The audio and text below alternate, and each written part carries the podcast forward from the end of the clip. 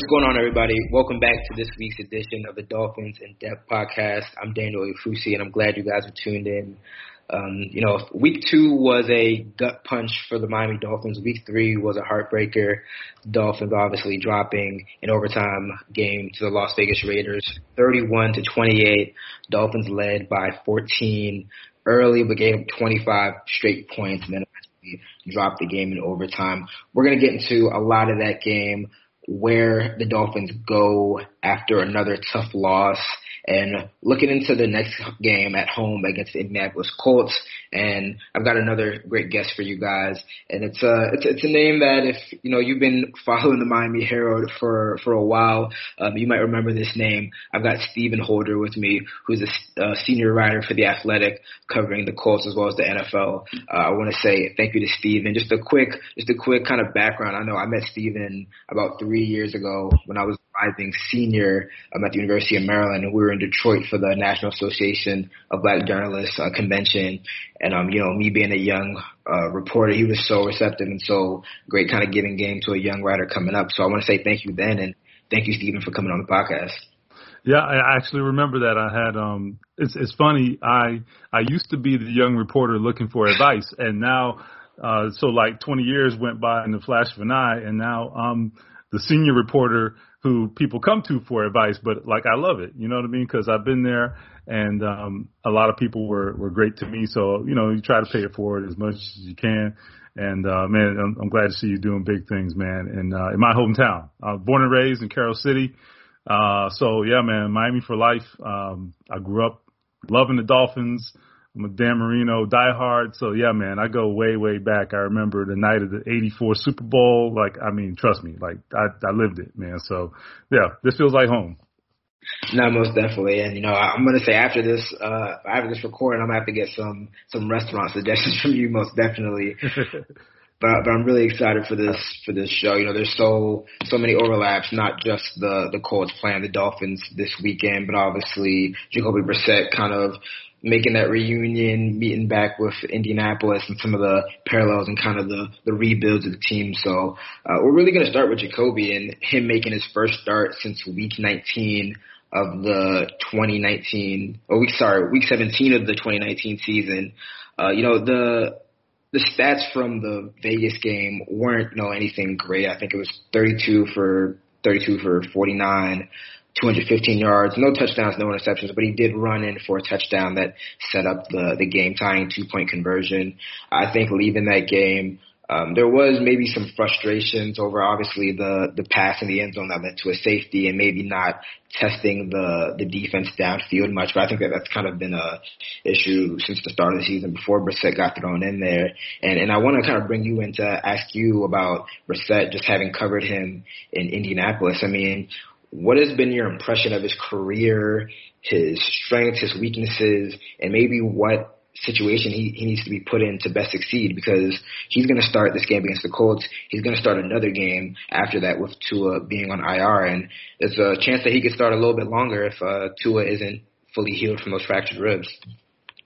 Yeah, so I actually have a lot of experience with Jacoby. So I guess he arrived here in Indy, what the start of the 2017 season, if I recall, and he gets traded from New England literally, uh, I think like 10 days before the opening. Uh, opening day, and they had a really bad quarterback situation because Andrew Luck was hurt at the time. He ends up missing the season, and Jacoby starts 15 games, but like by parachuting in out of the out of nowhere, right, and and being put into an absolute impossible situation. Now they were terrible. Okay, they were four and twelve. It was not a. It was nothing to to necessarily put on your resume. But uh, he, I thought he was a bright spot that year. He did the most he could, you know, to make that team viable, and he endured a lot of pressure. He's going. He's probably going to have to do, deal with some of that here in Miami right now. Uh, he he really does, you know, deal with pressure very well in terms of physically being able to to be tough to bring down and that kind of thing.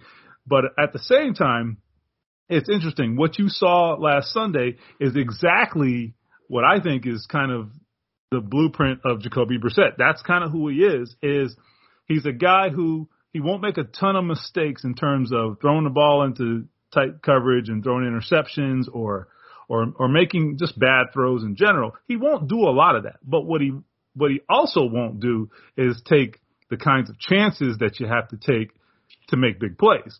So it's kind of a juxtaposition sometimes with Jacoby Brissett, and it can be.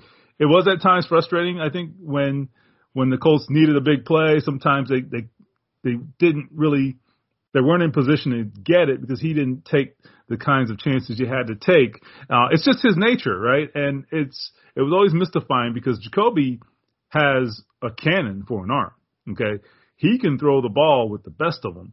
You know where he where he lacks, I think some something is in his willingness to make those difficult throws. So you know, and and probably just you know a little touch and accuracy. That's an another area where I think has kind of held him back. So th- those are the things that I think have kind of limited him from being what I think could be a starting quarterback, you know, in this league. Because I think he was right there on the verge for a while.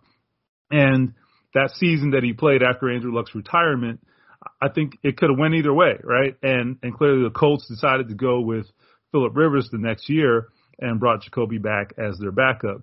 But he definitely, as backup quarterbacks go, uh, you can't do much better. But but what he's going to have to do if he's going to have to start for several games, I think he's going to have to take some chances and and get give that Dolphins offense a little more juice. Yeah, touching off that last point, I mean, I looked at that game through the lens of he is coming in as, as a backup quarterback. You know, there's a lot of teams that have very, very bad backup quarterback situations, and they might not have even been in a position to. The Dolphins might not have even been in a position to to win that game or compete for that game with a lot of other backups. So I kind of looked at it through that lens. Again, we know that um, he threw a really bad pass to Jaylen Waddle in the end zone that kind of resulted in a safety and kind of got the ball rolling on that Raiders comeback.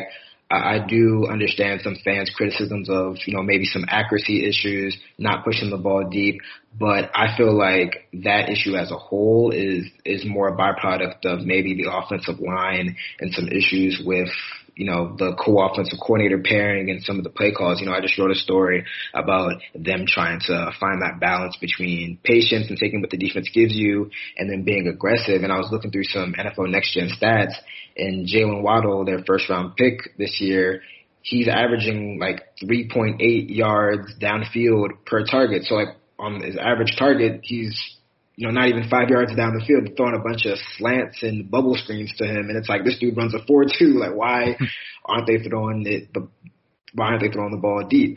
So, you know, I'm not really one to place much blame on Jacoby for that. I think that that's just kind of one of the byproducts of a struggling offensive line. And you know, if you're gonna try to get Will Fuller and uh, Jaylen Waddle and all these guys in the mix and try to um, kind of really liven up this offense. I mean, you need time for the plays to develop, and I feel like we're not seeing that. I think that the offensive line was actually improved a bit. You know, they made another starting um, line change, bringing in Liam Eichenberg right tackle, and then moving Jesse Davis from the right side to, to left guard. I think that we did see some improvements, and I thought that they actually blocked for the run pretty well.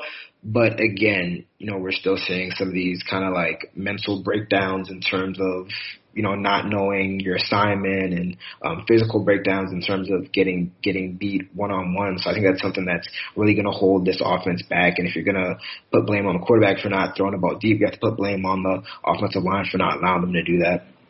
Yeah, that's a great point. And and and I think it's it's kind of it's got to be frustrating, right, if you're a Dolphins fan because – you, you talk about Will Fuller and, and guys like that and and Jaylen Waddle. This this kind of speed and being unable to to u- fully utilize it because the quarterback can't have time, you know, to throw the ball uh, down the field. That's got to be incredibly frustrating. And and you're right, as a, as a play caller, as an offensive staff, you know, you do have to tailor your play calling to what your circumstances are, and their circumstances up front are not good right now. So I, I, I think it's a great point. And Jacoby has been through this before. You know, he had a situation in 2017, as I mentioned. You know, they they were in the first year of a rebuild, uh, and I mean, it was an all-out rebuild, right? They completely tore it down and to the studs, and they had like maybe two real starting level offensive lineman, you know, and uh, it, it didn't go very well, right? He was dealing with a lot of pressure, and and I think they had to really adapt. They they had to run the ball a lot more when possible, and and play off of that, you know, to try to to get the to help out the protection a little bit. So it, it was it was a difficult year for sure. Uh, when he when he had better protection in 2019, they had rebuilt the offensive line back th- by that time. And the one thing I will say is he was much more efficient. Uh, he, he still obviously isn't ever really going to be a guy who's very aggressive as a quarterback, but Jacoby was definitely, I think, a different quarterback with uh, with a, with better protection up front. There's no question about that. And you know he could he could process things a little longer and not have to be as rushed. And I think that sort of plays into his game a little bit. So so we'll see how if, if they can shore it up for him a little bit and help him out because uh, you're going to get a better result if you can. Yeah, and I wanted to ask him specifically about his 2019 season, which, like I said, that was the last full season that he started. It seemed like if you look at the numbers from the first couple games, like first five, six, seven games, he and the Colts got off to a really strong start, but the second half of that season, it kind of fell apart. I mean, what do you remember from the first half of that season and some of the stuff that was kind of working well for him? Well, I would say a couple things. Number one, they did a really good job of, I think, putting him in good situations. So they, they weren't getting behind, and that's another that that's always important for a backup quarterback. I feel like when well, or any quarterback really, but you know, I don't know what the score was when Jacoby came into the game, but but playing with a lead is is a big is is a big ingredient to success, right? The Colts right now, for example, they've had the lead this year for like two minutes of the entire season. It's it's unbelievable, and it's incredible how that impacts how you play. You know, if you, you know, we've been asking Frank Reich, their head coach, hey, are you abandoning the run too soon? He's like, guys, we haven't even had a lead. and I'm like, yeah, all right, that's fair.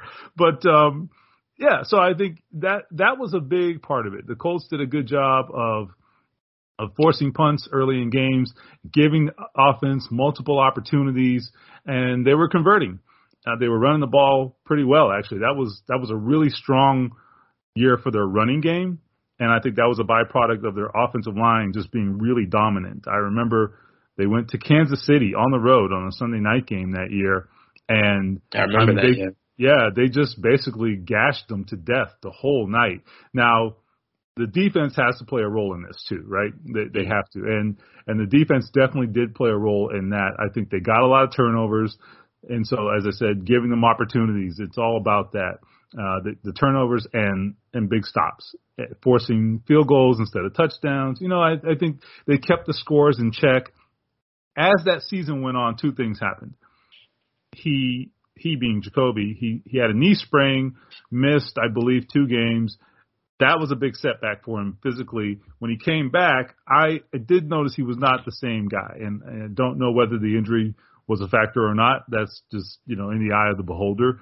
But but he definitely couldn't recapture whatever it is he had early in that season. And then, in addition to that, their defense faded down the stretch. And I think that compounded whatever problems Jacoby was dealing with physically, and it, it really sort of devolved from there. I mean, they were five and two in their first seven games. They were in first place in their division, and this is immediately after their Pro Bowl quarterback retired a week before the season. I mean, just unbelievable set of circumstances, and they were rolling, but they just couldn't sustain it. And and I think you know that is, I think what they needed late in that season was they needed Jacoby. What they needed was their quarterback, whoever it was, to really, really be dynamic and and rise above all the things that were happening elsewhere on the team, all the injuries and all the the stuff that was going on. And I, you know, I don't think you're going to get that from Jacoby Brissett. What you're going to get is a guy who's very steady and not going to screw things up. But you know, can he take you to the next level? That's not really who he is. But but again, that's not why the Dolphins signed him either. So I think he can do enough.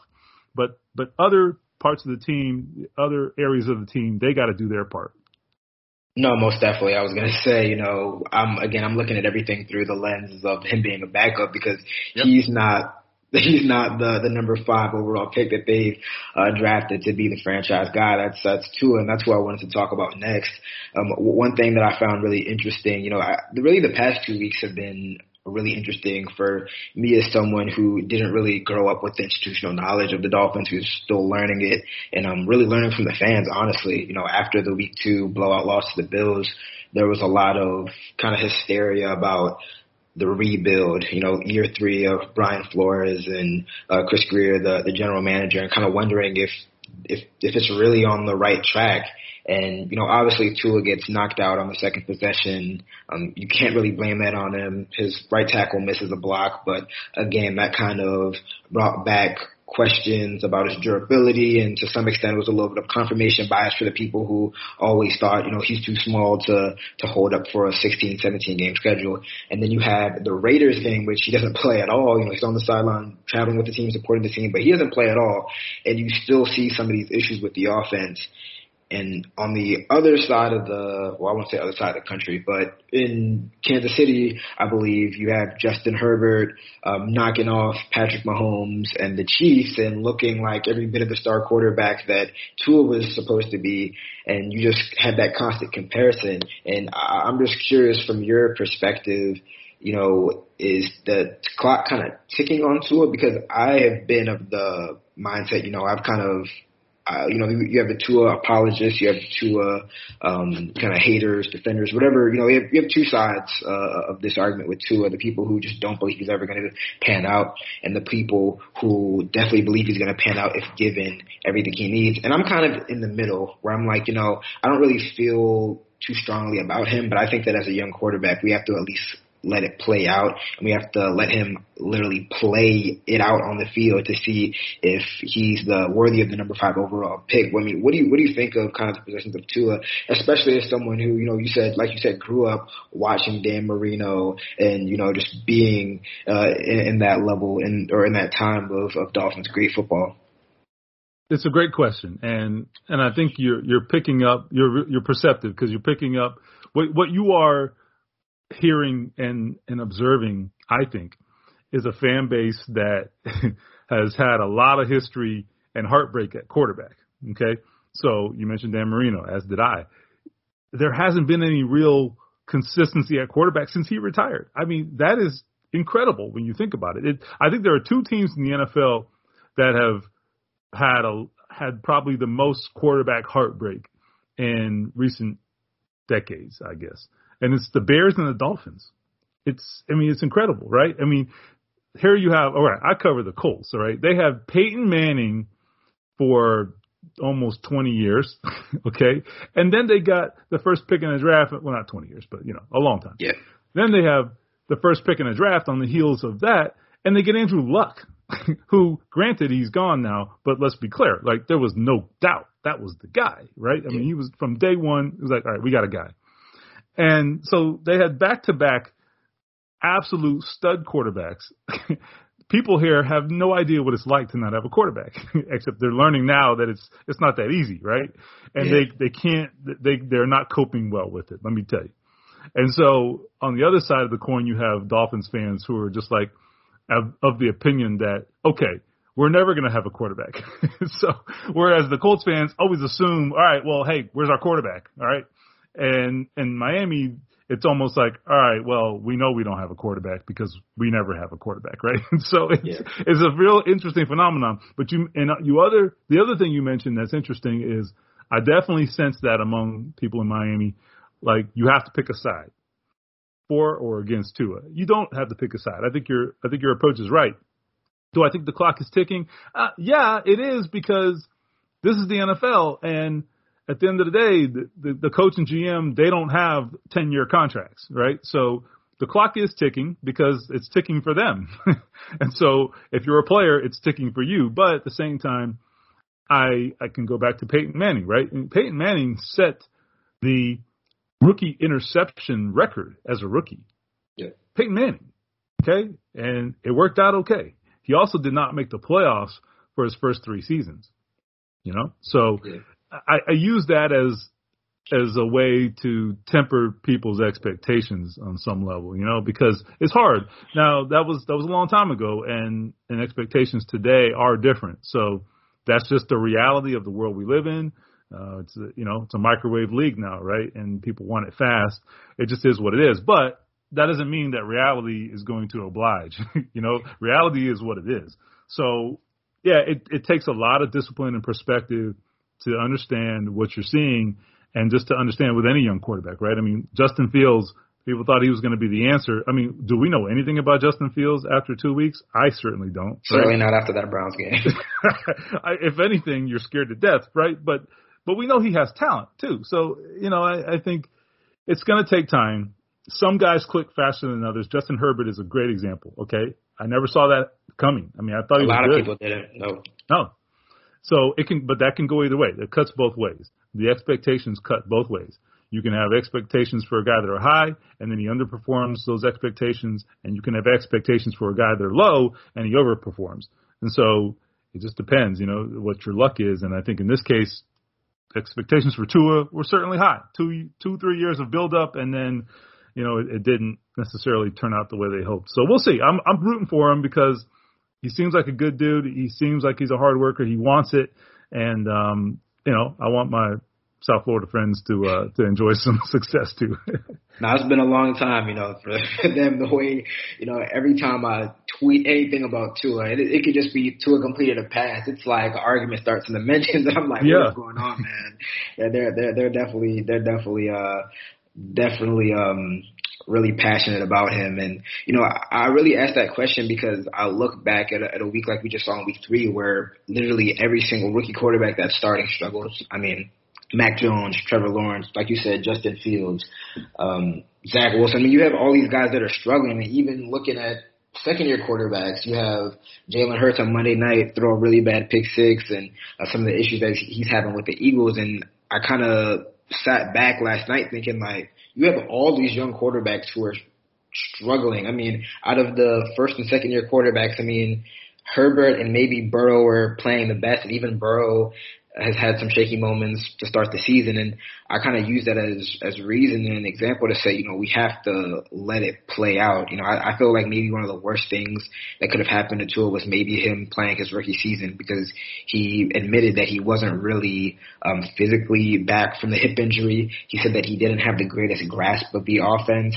Um, I thought that it was definitely a tough situation to throw him in in a in a actual winning situation. You know, the team is doing a lot better um, with Fitzpatrick than a lot of people expected, and to kind of just throw him the reins mid-season and say, okay, lead us to the playoffs. I thought that that was kind of a tough spot for him. And, you know, he, he, he did show some things. He did have his struggles as you would expect a rookie to do.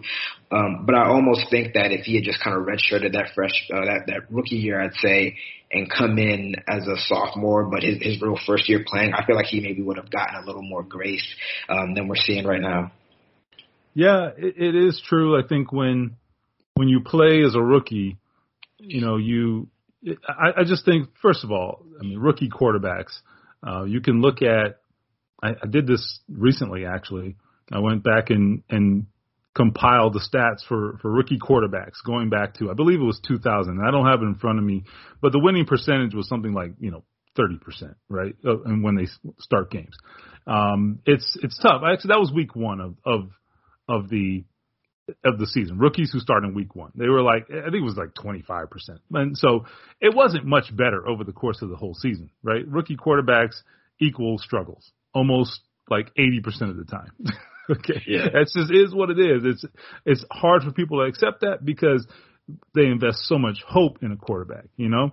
And, and that's, that's the thing that's tough for a guy like Tua. I mean, look, granted he's paid handsomely and he's achieved a lot of fame from being who he is. So like, it's not, I'm not feeling sorry for him, but I am trying to give some perspective, right? There is so much put on the shoulders of these young quarterbacks.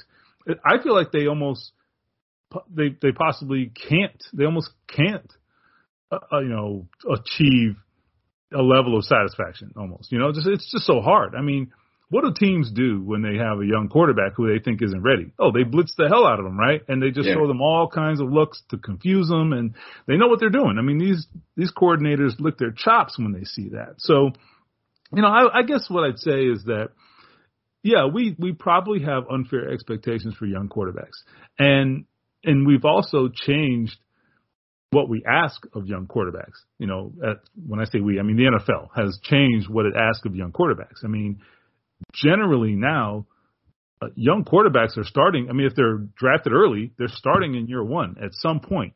Okay. Now, there are some teams that have tried to, you know, to do it differently. Uh, I think the Chargers last year started off with, you know, Tyrod Taylor, for example. Then, you know, he gets the the punctured lung, and which is a whole other story from the yeah. pain killing injection. I've never heard of such a thing. But anyhow, so then obviously their rookie quarterback uh, starts and and turns out he's a revelation. But I I almost think it's better to fall into it that way than to have a build up and and all these expectations, you know, that you have to be the guy. You know, so Trey Lance, for example, in San Francisco, you know, he I don't know what's going to happen there, but right now it looks like they can continue with Garoppolo. It's, he's been viable for them right now, right? And I, I kind of think Trey Lance may benefit from that. You know, he can kind of just live in his own little world and watch and learn. At some point, he's going to have to roll up his sleeves and do it. Okay, whether that happens later this season or in the future, but but I think there is something to be said for the the job is so hard as it is, right? It's so hard to play quarterback in this league, and then to do it with that added pressure on you as a young player, I just have to, I just think that's so difficult, so so difficult. And Tua had had an immense amount of pressure last year. So you know, I just hope he gets a chance to come back from this injury and and show what he can do. I mean, I think we all need to see we need to see more, and we want to see more, and we need to see more because we don't know what he is yet.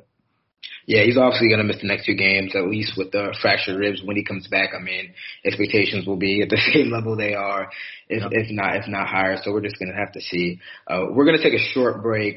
Uh, but when we come back, we're still going to have Stephen Holder um, to talk about, you know, this rebuild with the Dolphins, kind of compare it to the Colts and preview the game that we're going to see on Sunday. You ready? Showtime. On May 3rd, summer starts with The Fall Guy. What are you doing later? Let's drink a spicy margarita. Make some bad decisions. Yes. Audiences are falling in love with the most entertaining film of the year. Fall Guy. Fall Guy. Fall Guy. That's what the poster said. See Ryan Gosling and Emily Blunt in the movie critics say exists to make you happy. Trying to make it out? Nope. Because I don't either. It's not what I'm into right now. What are you into? Talking. Yeah. the Fall Guy. Only in theaters May 3rd. Rated PG-13. Get ready for the greatest roast of all time. The Roast of Tom Brady a Netflix live event happening May 5th. Hosted by Kevin Hart, the seven time world champion gets his cleats held to the fire by famous friends and frenemies on an unforgettable night where everything is fair game. Tune in on May 5th at 5 p.m. Pacific time for the Roast of Tom Brady, live only on Netflix. All right, we're coming back in three, two, one. Welcome back to the Dolphins in Depth podcast. I'm Daniel Oyefusi. I'm still joined by Stephen Holder, who I'm so thankful to have uh, on this episode. Uh, we've been talking a lot about Jacoby Brissett, about Tua. Um, I really want to go big picture next and talk about this Dolphins rebuild. Um, it's one that's in the third year, like I said before, of the Brian Flores Chris Grier partnership. And I, I, when kind of previewing this this show, this episode, I thought it was kind of interesting some of the issues uh, we're seeing in Miami and kind of comparing it to the early stages of the Colts rebuild after drafting Andrew Luck. You know, obviously he burst onto the scene, leading them to the playoffs in consecutive years. Um, but he took a lot of beating behind the offensive line that it, a lot of people criticized the Colts front office for not building. And I was curious. I mean, do you see any similarities between these two situations or differences? What do you see there? Okay, so the, the first thing I would say before I get into the, the luck and Tua, you know, sort of perspective is that they've gone about the rebuilds very differently. While the Colts did part with a lot of veteran players and, and go young in some respects, you know, they they certainly didn't have the number of draft picks the Dolphins have had, you yeah. know, to to really basically turn their roster over completely. What the Colts did was they they the first year they were somewhat young, but they they signed a lot of like mid-level free agents and they just stocked the roster with those guys. And they here they had this dynamic quarterback and it, it kind of worked, right? So the the problem with that is is is it sustainable? And they learned pretty quickly it wasn't because for the first 3 years they definitely were on to something. They made the playoffs three years in a row. Uh, they they made the first round in Luck's rookie year, got bounced in the wild card. Second year, they won a playoff game. In the third year, they won two, went to the conference championship game, and they get thumped by the Patriots. You know, like a lot of teams, but whatever. And I think what happened though is at that point they doubled down further on the free agents, and it didn't work. It completely fell apart. They were old. Those guys didn't perform. You had money, you had dead money invested in bad players, and so what the Dolphins have taken, what the Dolphins have done is taken a completely different approach. They got all these draft picks and all these young players. I love that part. I think the question then becomes, did you get the right guys, Yeah. and can you develop them? You know, that's going to be a question, and and there are some questions. I mean, they have a lot of young talent. That talent has to take the next step. Otherwise, where are you? You're, you've got a, a lot of young players who then you have to make decisions on about their contracts and their futures. And you know, you don't want to invest in guys who aren't going to be better players in the long term. So it it's definitely a different blueprint. But the one different, the one similarity is obviously it started with uh, the the rookie quarterback, right, and that top draft pick or early draft pick. And the difference, I guess, would be that obviously Andrew Luck had immediate success, and there were there were no doubts about the quarterback position. I think uh, uh, until you get that squared away, it makes the rest of everything else a little cloudy, and that's what's hard right now for the Dolphins. Is you know what are they? You can't really answer that question until you can really answer what is Tua. Yeah. You know, and this is not a knock. I think this is just reality. I think, you know, I I think I imagine that Chris Grier, in a moment of honesty, might agree with me here. you know what I mean? Like, he may not do it publicly, but but I think I think in a moment of honesty, I mean, how could he not, right? Because what is the long term viability of the team? Well, that is directly linked to your quarterback. You know, I mean, it's very rare that the rest of your team can perform at such a high level that you make the quarterback play almost not a non-factor, but a lesser of a factor, right? That that just doesn't happen very much. Not in today's NFL. I mean, quarterbacks got to go out there and win games now. I mean, that's just the way the league is structured. And so, so I, I guess what I'm saying is, I think they're they're the same. The rebuilds are, are parallel in that, or they're parallel in that they started with that rookie quarterback, but the trajectory of the quarterbacks have been very different. So that's what's going to be interesting. I think the, the Colts also are, you know, they're not in a rebuild now, but I think I mentioned earlier J- Jacoby Brissett's first year, they had another rebuild there where that luck team that I talked about got old and they got rid of all those veterans. Well, they went really young. They did the same thing that the Dolphins did. They actually used the Dolphins blueprint, I would say, in in that respect and in that particular rebuild. And that's actually been pretty successful in terms of the drafting. They've drafted pretty well. Yeah. Some misses, but everybody has. But I mean, you know, you get guys like Quenton Nelson who, you know, this guy keeps going. I mean, he's a he's literally Hall a Hall of Fame candidate. Yeah. And Darius Leonard to get a player like that in the second round. They're both hurt right now, so you won't get the full version of those guys on Sunday. But but anyhow, you know that, that those are two examples of just you know excellent draft picks. Now, what they have now though is they have quarterback issues, so they're kind of in the Dolphins situation. Actually, they're actually almost identical to the Dolphins situation. They don't know what they have at quarterback.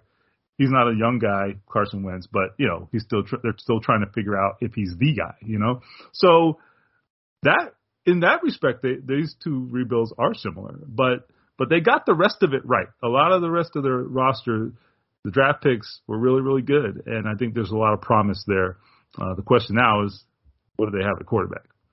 Yeah, and I, think that the real like stark difference between maybe some of the successes we've seen and failures, you know, on the Dolphin side and successes with Indianapolis is, is really the drafting. That's what I was going to hit on. I mean, just when you look look down the list, I mean, you name two guys when you draft in the when you get two guys like that in the 2018 draft with your you know sixth overall pick and then your 36th overall pick. I mean that's a that's a great foundation. And then you look at even Jonathan Taylor and some of the other picks that they've had. I mean, you've got core picks early in the draft that are developing and starting and developing into like some of the best players on your team. And I, I think what's really you know the the jury's still out, but what really might bite this team is that 2019 draft when you have I, I think three first round picks and, and you know obviously you get Tua you get um Austin or 2020 I should say when you get Tua you get Austin Jackson at left tackle and then Noah um Ig- Igbinoghene and the jury's still out on really all of them you know Tua's hurt they're still trying to see what's going on with him. Austin Jackson is really struggled at left tackle, and you know there's talks about just oh, let's just move him to guard because he might be better there, which I, I don't think you just kind of like move a guy inside and then say everything's solved.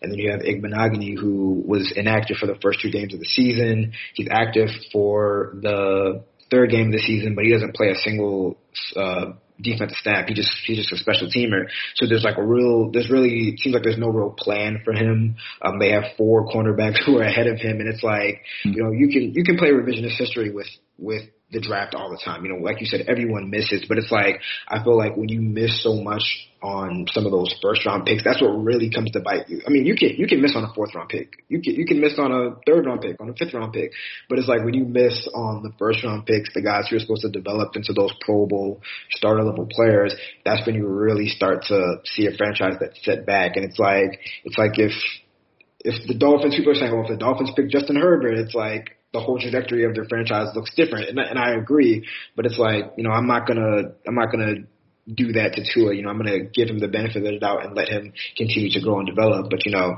even people say, oh, if they get a running back, if they get J.K. Dobbins or somebody or Jonathan Taylor, you know, um, instead of Igbinoghene, maybe things are different. If they um, get Tristan Wirfs or somebody instead of Austin Jackson, maybe things are different. And that's that's really what it comes down to. Those early draft picks, you know, they shipped out Laremy Tunsil and moved all around and got so many draft picks. And it's like you have to hit on that or else you're pretty much in the same place you were before. Yeah, I agree. And you know, you mentioned Justin Herbert. I, I think Justin Herbert is on a team that that has made some great draft picks over the years too, and they've had some misses too. But I think they've had some key hits that are are really going to allow them and allow him, the quarterback, to thrive. You know, because it's all related, right? I mean, maybe if Austin Jackson if it's a different guy there, then we're having a different conversation right now about Tua, aren't we? Right? You know, mm-hmm. uh, and and I think the other thing with the Dolphins and and Colts that I can sort of offer as a parallel is this. As well as the Colts have drafted, they've also had some blind spots. So I'll give you an example.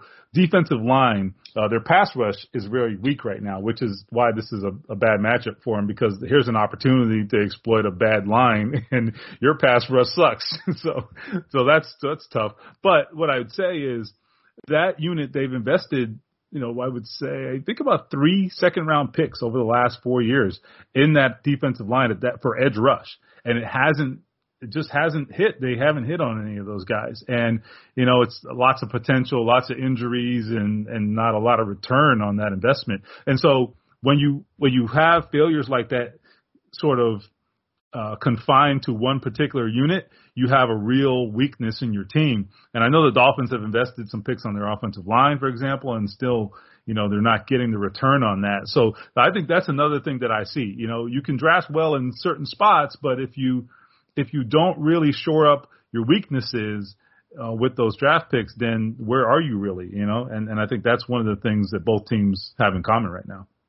Yeah, most definitely. And with the offensive line, they're definitely trying to salvage that situation. Like I said, um, three different offensive line starting lineups in three games. It looks like, based off what Flores said, they're going to go with this most recent uh, lineup. I thought that was mass drastically improved from week two. But again, you know, you've got a whole bunch of first and second year players who were all drafted in the first four rounds of the draft. I mean, you gotta you gotta hope that group comes together eventually. So we're gonna see in due time. Um, but you know, looking ahead to this Dolphins Colts game, I mean, I first got to ask you. I mean, what's going on with the Colts? You know, they're 0 3. I think that this was a team that a lot of people thought that if Carson Wentz was healthy, which he's not right now, um, and then reunited with Frank Reich, there was the possibility that this could be a, a dark horse AFC team. But right now, they look like maybe one of the worst teams in the NFL. So, I mean, from your perspective and watching it up close, what's been going on? So I I think the Colts really are a perfect storm of just disasters right now. some of them are self-inflicted and some aren't. So injuries happen, right? And and I think everybody's dealing with injuries. But there's no question they have been hit really, really hard. So they're dealing with. I already mentioned Quenton Nelson. He's dealing with like three different injuries, and and I think you know you look at this team and its running game and the production. It's like why can't the Colts run the ball? Well, because of their offensive line's been hurt, right? Uh, they had, I would say, I believe it was three fifths of their starters on the offensive line missed basically all of training camp. So the preparation wasn't there. Carson Wentz missed all of training camp. Uh, they had Darius Leonard missed half of training camp. Uh, they've had uh, guys in and out on the COVID list. That is a whole other story because of their. I think their vaccination rate is a is a factor, right? Mm-hmm. You know, guys are just vulnerable. So that's a whole other podcast. But my point is, they they have had a lot of guys out of the lineup, and I think I've told Colts fans in recent weeks, if you take nothing else away from this, just please remember next year training camp matters. You can't just get off the bus and show up and play and expect it to go well. Guys got to get ready, and again, they were hurt, so it wasn't like they were just you know taking days off, but but it matters. I mean, and and you can't logically expect players to just roll out of bed and have success because that's just not how it works because everybody else is out there working when you're in the tub trying to get better, right? That's just how it is. So I've, I've really emphasized that as one thing. The other thing is just I, I see areas of their team where they were supposed to be really good are the areas they're struggling. And that I can't square. It doesn't make sense. But, you know, when I look at even with the, the missed time in the lineup for the, for this offensive line to struggle the way it has, that to me it just doesn't make any sense. You know, I, I mean, I, I use a basketball example, right? I mean, if you're if you're a coach in basketball and you need a bucket, you give the ball to your guy, right? Your top scorer, and and that's what the offensive line is. You know, these guys lined up against the Rams last week or two weeks ago, I guess now, you know, with a first and goal at like the two yard line and couldn't punch it in, and it's it's absolutely embarrassing. Dolphins fans can relate to that. yeah, exactly. Right. I mean, excuse me. And here, here's a here's an offensive line with three Pro Bowlers because Eric Fisher's here now. Okay, at left tackle. Granted, he's coming off an injury, but you have the left side from center to left tackle, all three Pro Bowlers and you can't punch it in. I get that Aaron Donald is amazing, but my goodness, right? So, so that's my thing is like, you know, that's like giving the ball to LeBron and he shoots an air ball. you know what I mean? Like with two minutes, with, with two seconds left, right? I mean, he may miss, but you know, you better defend him because he gets buckets, right? And I think that's what this was to me. It was just un- inexplainable. Um, and, and then the other thing is defense I've been disappointed in the defense. There's just been a lack of execution, a lack of intensity. Uh, they let Ryan Tannehill escape the pocket and run for like three first downs, and you know he's breaking guys' ankles. And like, what is this? You know, it just it didn't make any sense to me. So uh, they got to do those two things. And then Carson Wentz is obviously injured and is going to have to get better. Uh, he's a little better coming out of this last game than the previous week, but he's still not going to be 100 percent. Yeah, I mean, all those reasons are why I think that this could be a real bounce back and kind of get right game for the Dolphins. Know, they opened up as two and a half underdogs or two and a, two and a half favorites, I should say, at home. And I think that given some of the injuries on the offensive line, I think that this is the defensive front that is for the Dolphins that has pressured the quarterback pretty well, but hasn't really got home. But we all know Carson Wentz is, you know, he, he's liable to throw up a couple balls to the defense. And obviously the, the Dolphins have 25 straight games with a, with a takeaway, which is crazy. I mean, I wouldn't be surprised if we see wow. one or two interceptions or a fumble recovery there. And uh, again, on the offensive side of the ball, I think it's, it could be kind of the, I want to say breakout game, but a game that they get really right. I mean, the, the Dolphins by all offensive categories or all, all offensive stats are just like bottom five in the league. And it's like when you have an offense that you invested so much in with Tua and um, adding Jaylen Waddle and Will Fuller, and then you get Albert Wilson back, and you obviously have DeVante Parker, all these guys in the offensive line. I mean, this is not what anyone expected. But I think that if there's any game right now where they could maybe get on the right track and start to really build some confidence, it could be this game coming back home, um, just having the comfort of being at Hard Rock Stadium. And you know, I picked the Dolphins to win this game before the season started, despite the two two game losing streak. I'm going to pick them to win this game. But what what do you think? I think it's going to be close. Uh, you mentioned the the turnovers. Uh, you know, I, I think that's going to be a big test for Carson. He has been. I think that's been an area that I've been surprised by in a positive way by him is that he hasn't he has restrained himself this year. I, I watched a lot of tape of him in Philly last year and the year before as well when he was traded here. And the one thing I saw was a guy who, when he got in trouble, made awful decisions. And to his credit, he's avoided that so far but I do worry that now that he's injured, it gets harder for him to to sustain that because normally he can get out of trouble. He can't really get out of trouble right now, so I think that makes him a little more vulnerable. Uh, Tennessee, I, I don't think has a strong pass rush, so uh, they had to blitz to kind of get some pressure. Uh, As Dolphins do the can get Dolphins, pressure. Yeah, the, but the Dolphins can get, I think, a little more, can generate a little more pressure. So we'll see. Um, I I reluctantly like the Colts a little bit in this game, but I, I, I think I'm I think I'm being maybe a little foolish, but but I, I just I just think there's a couple things that they can do here that that work in their favor. I think that their defensive style, I think, will work well against Jacoby Brissett because the Dolphins do play sort of a two deep uh, alignment where they'll keep the ball in front of them, and I think if they can if they can play fast and get to the ball, I think they can they can create some third downs, and they that either you know, and at that point you either get off the field or you don't. So we'll see. But uh, they've got to create some more third downs, and and um, they've got to be able to, I think, uh, generate some consistency in their offense, and I think they do that by getting some some second and shorts and third and shorts uh, with Jonathan Taylor rolling. So so we'll see. Um, I like the Colts a little, but only a little bit, only a little bit, and I think it's a it's a toss up to be honest. I'm just going Colts by a hair. Yeah, I, I hate to say like, oh, this is like a crossroads game or this is a must-win game because it's week four. But obviously, right. these are two teams that have struggled early. The Colts are are winless. The Dolphins are one and two, and they could be facing one and three if they lose this game. And then obviously they head up to Tampa Bay to play the defending Super Bowl champions. And you know most people would expect that to be a loss, but you know if they if they win this game and they maybe drop a game to the Bucks, you know Tua could potentially come back to that London game with the opportunity to go three and three. So this is, I think, a, a really big game for for the Dolphins and the and the Colts alike. You know, I don't. You starting 0 and 2, 0 and 3 is never good for your playoff chances, but you know you got to win one to get the ball rolling. So this is definitely a big game for for both teams, and you know it should should be a competitive game. As you know, I've, I've quickly found out, you know, the Dolphins keep it interesting, you know, on this beat for sure.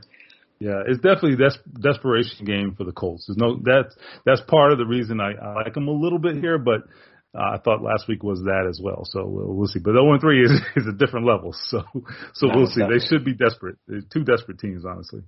Yeah, and you you know you know when you're when your back is against the wall and you're desperate, you know, uh, you know a lot of crazy things can happen. So we'll see. Uh, but that brings us to the end of another week of the Dolphins in Depth podcast. I want to thank Stephen Holder again for for joining and bringing such great insight. Um, it's going to be a fun game. It's going to be interesting, and we'll be back next week to talk about it. So enjoy the game. Bye.